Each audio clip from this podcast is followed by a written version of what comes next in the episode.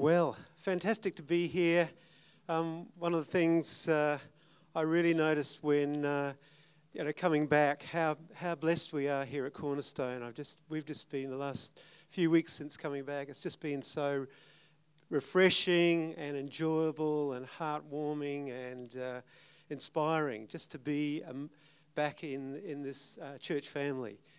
And I was saying to Graham, I think if Cornerstone was in London, I tell you, we would be there'd be thousands coming, because there's something good, that God has done over the years and is doing among us. Anyway, and great to see Sam Mitchell, all the way from Oxford. Yeah, of course, Christ Church Cathedral, and moving on to something.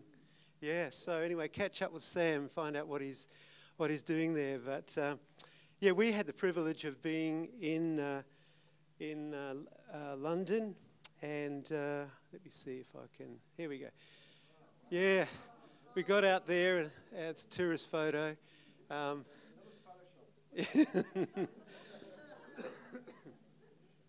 Westminster Cathedral in the background.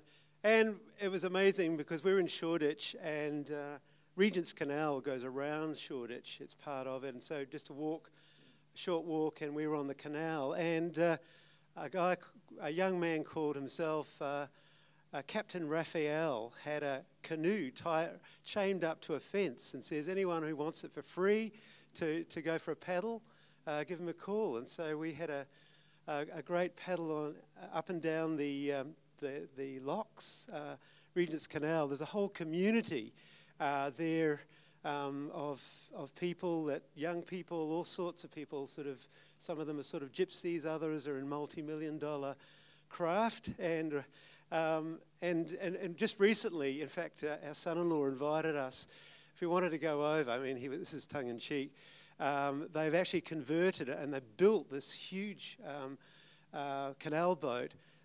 That's an auditorium, and so to do church as an outreach to the people. I mean, they've got canals all over the UK. Anyway, that was fun, and the water was quite clean too. But the reason we went is to spend time with our daughter and our grandson, who just turned 2 recently, and so Leanne and little Abel have a birthday on the same day, which is sweet, and. So that's actually part of Regent's Canal as well. And we just love being with them. And also our son-in-law, Toby, who's ordained as a minister. And beyond the trees behind there, the Shoreditch Church, which was one of the oldest churches in London. Shakespeare went there, and it's got an amazing history. Actually, if you look on Toby's right shoulder there, there's some buildings, and that's where Jack the Ripper did a lot of his stuff too, and stuffing bodies under the church, yeah. So full of history, yeah. Anyway, yeah. So it's an interesting place, a very interesting place, and I'm still getting over it. Yeah. One of the other things we visited Shoreditch Church, but this is the main church. It's a part of 5 churches, and I think they grew by 3 churches over the past couple of years during the COVID lockdown. A very innovative church that organised hundreds of thousands of meals to people in London who couldn't get food, and they actually were very entrepreneurial and worked through local restaurants. So they got businesses happening as well as feeding people, and there the church got out there and had these delivery bags, and they would drop food on people's doorsteps. And so just an amazing, innovative, full of life people, and it was exciting to see in London. I mean, London is a bit of a grubby place in many ways. But magnificent and grubby in the same time. But what we're seeing in the churches, they're alive and they're attracting people and they're growing, and they're planting churches, and the optimism and the faith and the spirit of what they're doing is something that should inspire us too, and certainly we were inspired by. So what we're seeing is a lot of the old churches, this is an old church here, Hackney Church, they're transforming them, and in fact they had Europe's number one minimalist architect just work on this and redesign this church, and so they can have a lot more people in there. They can, I think they can do, 2,000 people in the auditorium. So it's quite exciting to see, you know, what is happening there, and the way the church is growing.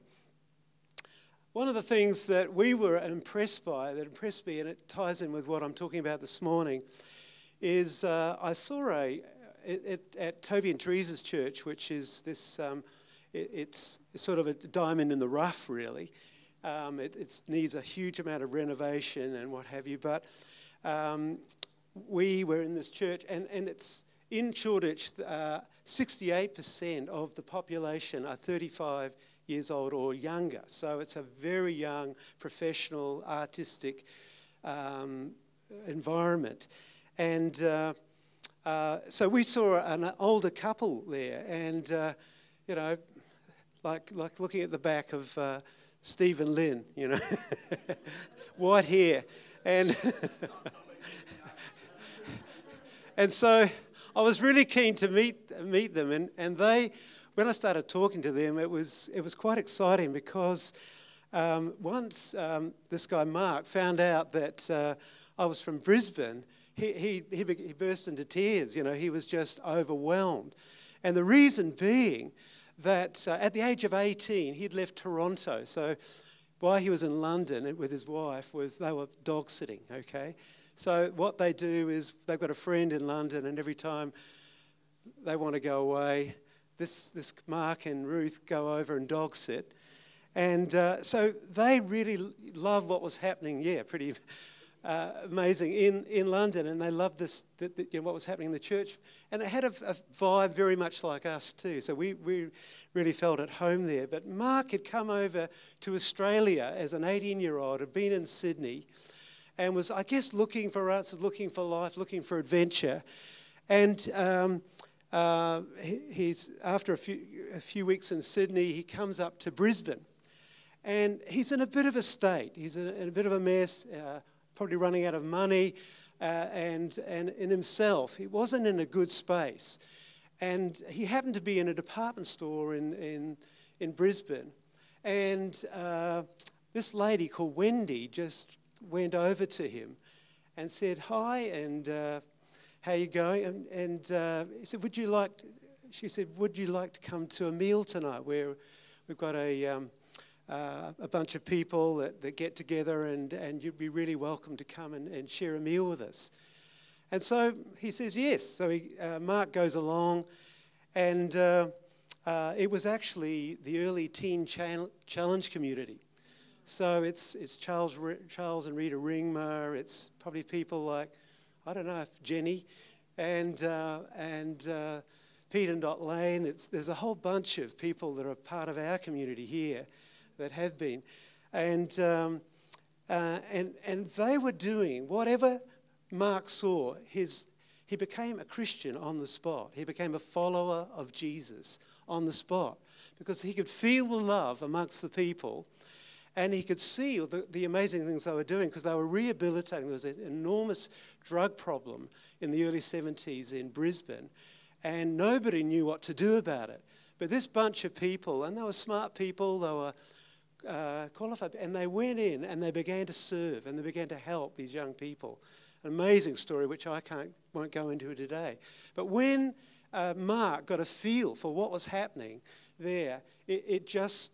changed his life, and he's never been the same since. And so part of what he's doing now, you know, with his wife, he helps rehabilitate prisoners, and he's now in his late 60s, early 70s. So amazing. So he wanted to express, you know, to Charles, you know, he was obviously problematic when he walked in there. You know, he wasn't a slick number, but he'd left, and his life, he became a follower of Jesus, and purpose came into his life, and he's been helping others and involved and part of the answer ever since. So he's thankful for Jesus and the way he's changed his life. So that was inspiring. Another thing I did was I went to, invited by my son-in-law to a conference, and at the conference, it was a church planting conference, and I realised all over the UK there were conferences encouraging leaders and people who wanted to be involved about the mission of God, and so there was talk of of God and His love for the human race, our state of being, that we're in sin and we needed help. So God sends his Spirit, sends his Son, who brings the kingdom of God, who releases the kingdom of God, and saves us through his own death on the cross, defeats sin, redeems us, and as a servant king models the way. And then on that first tier there, it says he sends his Spirit, and we see the Spirit coming on the church in the blue zone there. We partner with Christ in bringing this good news and serving people around us, and we're empowered. We're by the Spirit. We're gathered as His people, and then we're scattered. And so we see this into the purpose there for the church. We're in the world. We're in this life. We're in our society. We're sent into it, joining in Jesus' mission. We're ambassadors. We've got the keys of God's kingdom that Jesus has given us, and his promises that he will be with us until the end, till this life finishes. Our own mantra as a church, and as Charlie was talking about earlier on, we love our home. You'll see on our website. We love our community, and we love our world. We realize that we've been called and not just to be a happy blessed people, but we're called for purpose in this life, and that's exciting. That's amazingly exciting. So let's just look briefly, and I'm going to share a little bit about my own story, but about Jesus as our great example. And just going through Luke, it's interesting that. Why do I need glasses? I think my eyes must be getting better.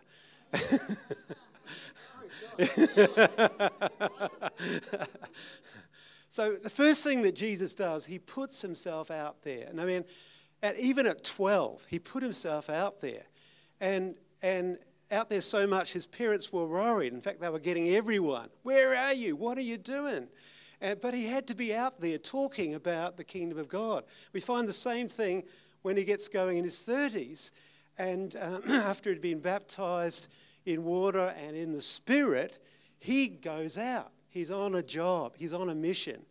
And it says the crowd searched everywhere for him, and they found him. And he says, I must preach the good news of the kingdom of God in other towns too, because that's why I was sent. And so he continued to travel around. He was walking. He didn't have a car like we did. He was walking, he was sailing, and he was paddling. He was rowing. All things I love doing. But he was out there. He didn't stop where he was. He was moving. And then the first thing he does, he gets those who are following with him, his 12 disciples, and also the women that were a part of the team that he was with. And he takes them. He tours around with them. He gets them used to being out there, engaging people, engaging the world, engaging society and its needs.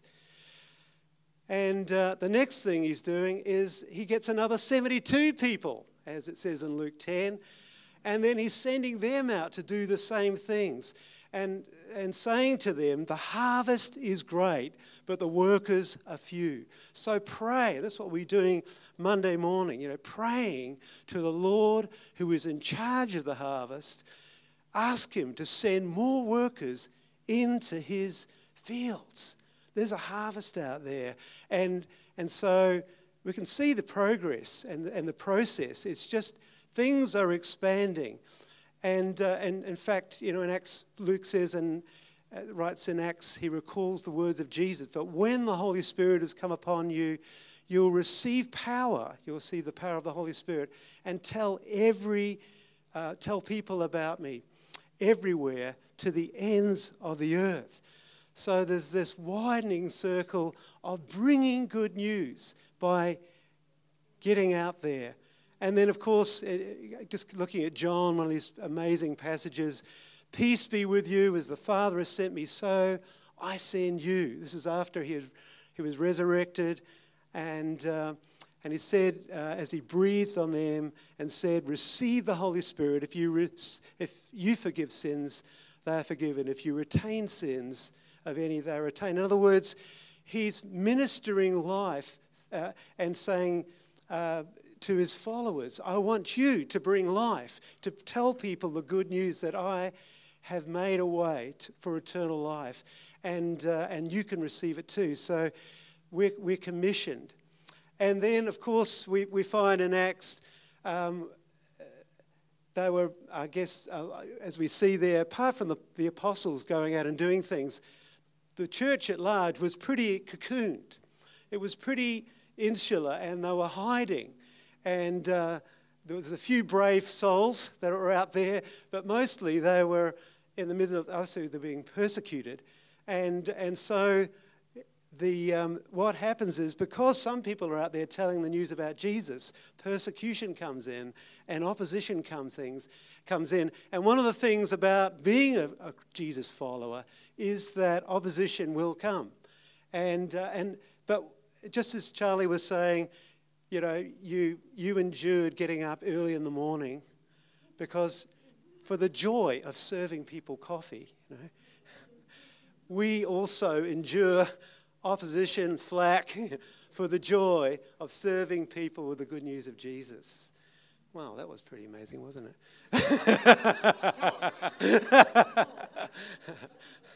So it goes on even further. You see these pools. In fact, in the Cornerstone logo, you'll see the three.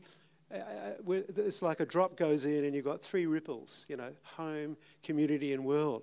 And see, that's just what we see happening. I mean, Peter was even, the apostles were even reluctant as to how far this good news would go. But God, the Holy Spirit, is just edging Peter on, and it says there, the Jewish believers who came with Peter were amazed that the gift of the Holy Spirit had been poured on the Gentiles too, for they heard them speaking in other tongues and praising God.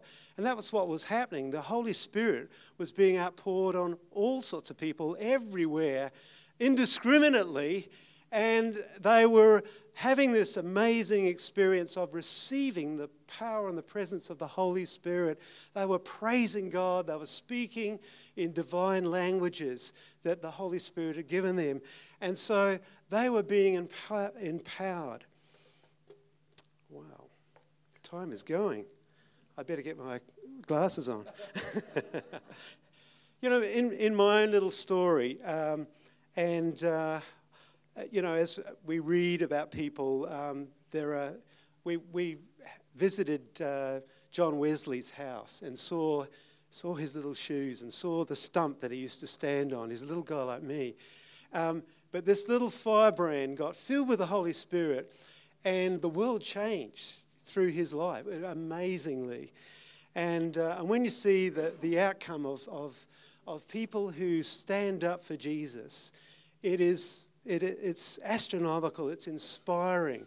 And so my little story is, you know, in 1975, I had an encounter with an evil spirit that actually, in a haunted house I was in, and that led me to reach out for God for the first time.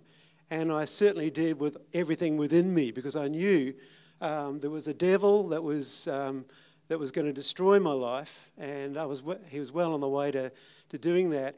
But I also found a Father in heaven who had actually been watching me all the years and was welcoming me and been waiting for me and saying, I want you to follow me. I want you to walk with me. I want you to follow my son. And so I did so, and my life changed completely immediately. It was just profound. And so I was... I began to go out on Friday nights. We had a team that would go out onto the streets of Christ Church and talk to people about the love of Christ. And so I found myself doing that week after week after week after week, year after year, sharing that good news, and then going on mission trips, going overseas to Fiji and then later to Africa, and being a part of seeing God move in other cross-culturally and in powerful ways that we don't often see in this part of the world. In the past 3 decades, my life has been engaged with Cornerstone. For 10 years, we led a church in Windsor, but during our years at Cornerstone, we got in. Involved reaching people. I was involved in chaplaincy in schools, in courts, in where else was it? In the community. In prison. So I found that every avenue that opened to me, I would take that opportunity to engage people in every area, in every arena that I said yes. I found it so stimulating, so invigorating, so empowering. And they were often, in prison, going into prison every Monday and then doing 10 services once every 6 weeks in a prison, and then coming back and preaching at night too at Solid Rock. You think, how can you do that? But I found that I was just carried by the Lord. And you've got, especially in the mainstream prison, where all the crims, and a lot of them have come in there to do drug deals too. So it's very interesting. But I've also found the hunger in the inmates too. So anyway, all these things. But one of the most interesting things we became involved in, and while we began in '95, I started working on staff here at Cornerstone, was that we were invited by a community centre to come and help with one of the hostels. And so with what they needed was an outing. So we got together with a whole lot of Cornerstone mums and their people movers, and we began to take people on a picnic. And we thought, we love picnics, we love taking our family on picnics, so we began to take people on picnics. And we began to realise that some of those people hadn't been out in years. They'd been confined in these places. At that time, there was no NDIS, no government support at all, and they were a neglected people. And so all of us, the mums included, we just put together a barbecue meal, and we found places that were really aesthetically stimulating, out in God's creation. So we were by rivers and by the sea, and we went all over around Brisbane. And that community grew until we were having, about 60 people every month. And we got transport through because I connected with one of the community committees, and we got free transport with St John's Transport Access. And so it was just an amazing miracle every month when we had these picnics.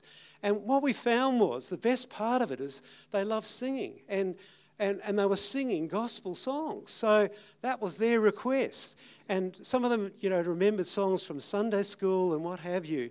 And but the Holy Spirit would come and presence himself, and we had this amazing miracle meal as part of it as well. And it was just being out there and having fun with Jesus. And what we found that over the years, I think we did it for about 12 years, that every year hundreds of people would come to the picnics in all, and just about everyone would become Christians. You couldn't help it in this environment of love. Just remembering Mark, coming into that environment of love with the Teen Challenge community, which is part of our Pentecostal, ARG community, and finding the love of God there. What we found with the hostel folk was that they would, why wouldn't you put your life in Christ's hands? And so everyone, it seemed, put their hand up for Jesus, and it became part of their conversation, and they were looking forward to the next month when they got together. And so that to me, it just showed how God, how much he loves people. And when you put yourself out, and when you go to the trouble, Leanne did all the catering, for that. There's quite a bit of catering. and yet it all came together amazing. We're going to move into communion now, and communion. Let me see if I've got another slide here. Oh, that's right.